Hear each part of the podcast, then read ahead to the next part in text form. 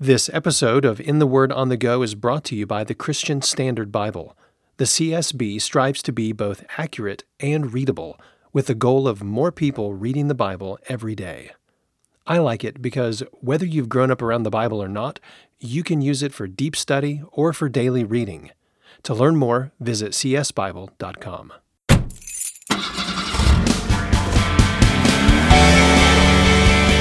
This is In the Word on the Go, the podcast where we look at one verse from God's Word for 10 minutes of your day. Welcome to In the Word on the Go. I'm Champ Thornton, your host. Whether you're listening by yourself or with a family, this podcast is here for you to spend 10 more minutes in God's Word while you go about your day. In each episode, I get to interview one person about a favorite verse from the Bible. And today I get to welcome back Barbara Reaoch. For 11 years, Barbara was Bible Study Fellowship International's Director of Children's Programs, and she still writes curriculum for BSF. For nearly 20 years, she also taught women's BSF classes in the United States and South Africa. She's written three books for children, including, most recently, A Jesus Christmas. It's a great study. I recommend it. Hope you pick it up this Christmas. She's been married to Ron for over 40 years, and they have three grown children and seven grandchildren. To read more about Barbara and check out her writings, and who knows, maybe pictures of her grandkids, go to reachingheartsandminds.com.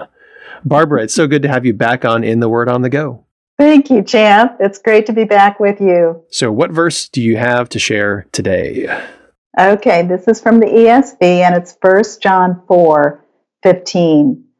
Whoever confesses that Jesus is the Son of God, God abides in him and he in God. All right, so Barbara, why don't you put this verse in your own words? Help us get our minds around it. Mm-hmm.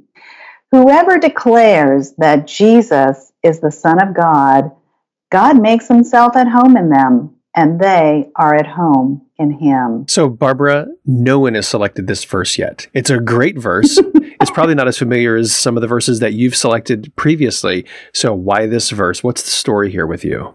Yeah, well, I've just always been intrigued by that word abide, and other uh, translations use the word remain, but mm-hmm. that word abide it uh, meant a lot to John. He uses it a lot, doesn't he?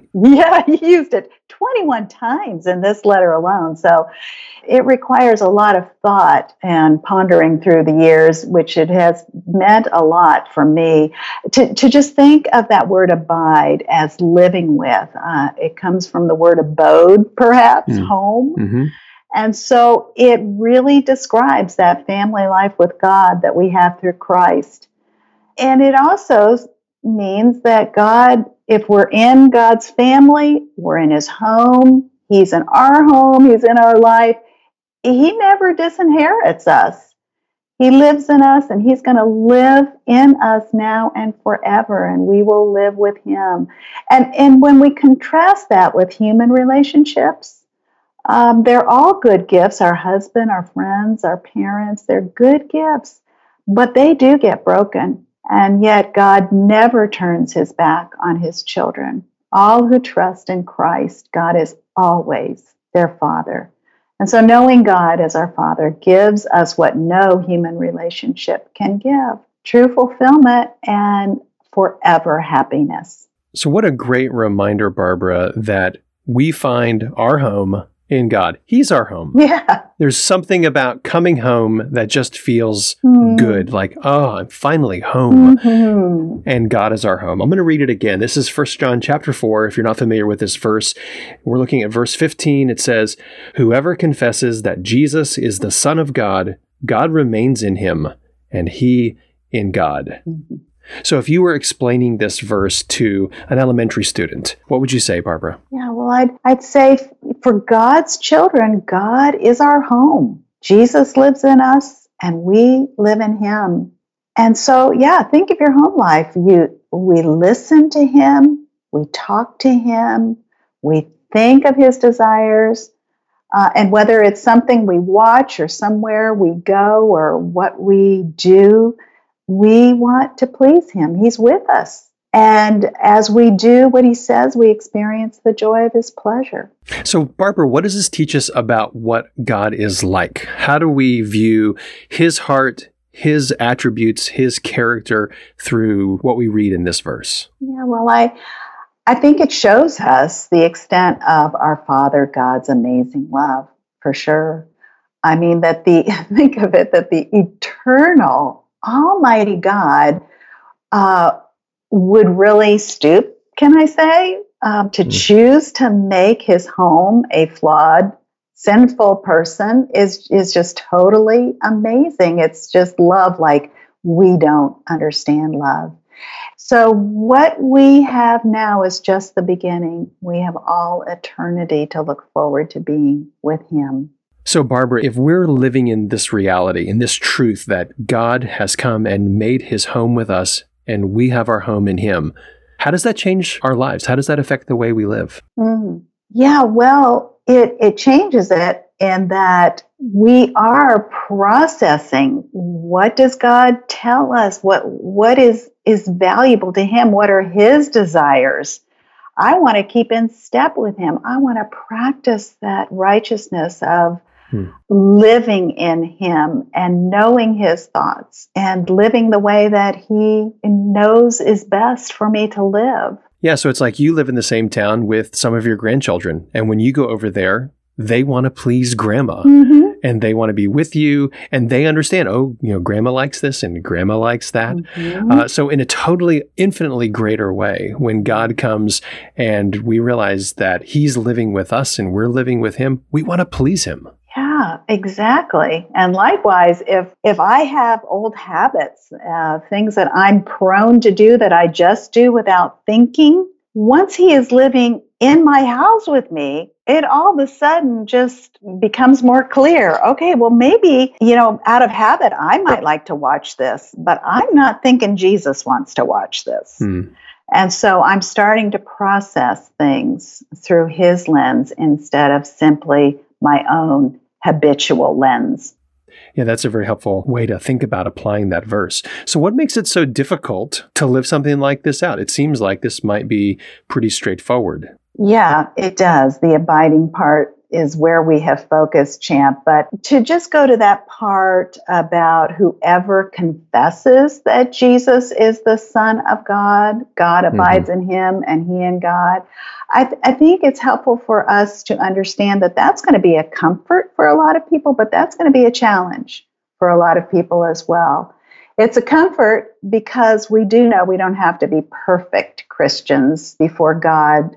He abides in us because Jesus was perfect. And that means that God's not counting up the number of times you publicly confess Him to kind of determine if you're good enough to be His child. That's not what this verse is saying.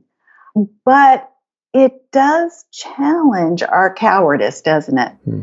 That in this world that is increasingly hostile to Christ, true believers are going to wrestle more and more with that fear of rejection and what they'll suffer as a consequence by unbelievers. And many times, I think we kind of just prefer to stay quiet so we don't have to encounter that. So, but but when we take that easy way out and just stay quiet, I think we wrestle with another layer of fear if we're truthful, and that is will God continue to be my father if hmm. I fail him in this way? And of course, the answer is yes, because our, our salvation is not dependent on our performance. But, but wisdom tells us that this is an opportunity to start praying to be a bolder witness, knowing that God delights in giving his strengths in our weaknesses, and he receives the glory for his goodness when we depend on him in these ways. So, our fear is an opportunity for him to give us courage and boldness and see how how faithful he is to his own reputation and gives us the blessing of declaring that we are his children. So, Barbara, would you just take a moment and close our time together by asking the Lord to give us courage to, as the verse says, to confess Jesus, to verbally and publicly stand for him? Yes. Would you lead us in prayer as we close? Father God, Oh, you have done what we would have never dreamed possible. You've designed our relationship with you to be close and intimate. So, Father, will you give us an even greater love for you? Please set our mind on you and the truths of your gospel. Help gospel truths to sink deeply in our hearts so that we will set our will on obeying you.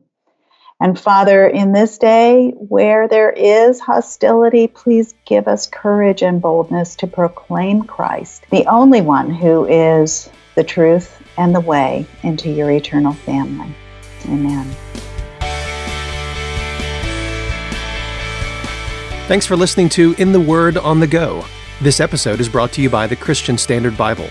For more information about this podcast or to listen to past episodes, visit wordonthego.net.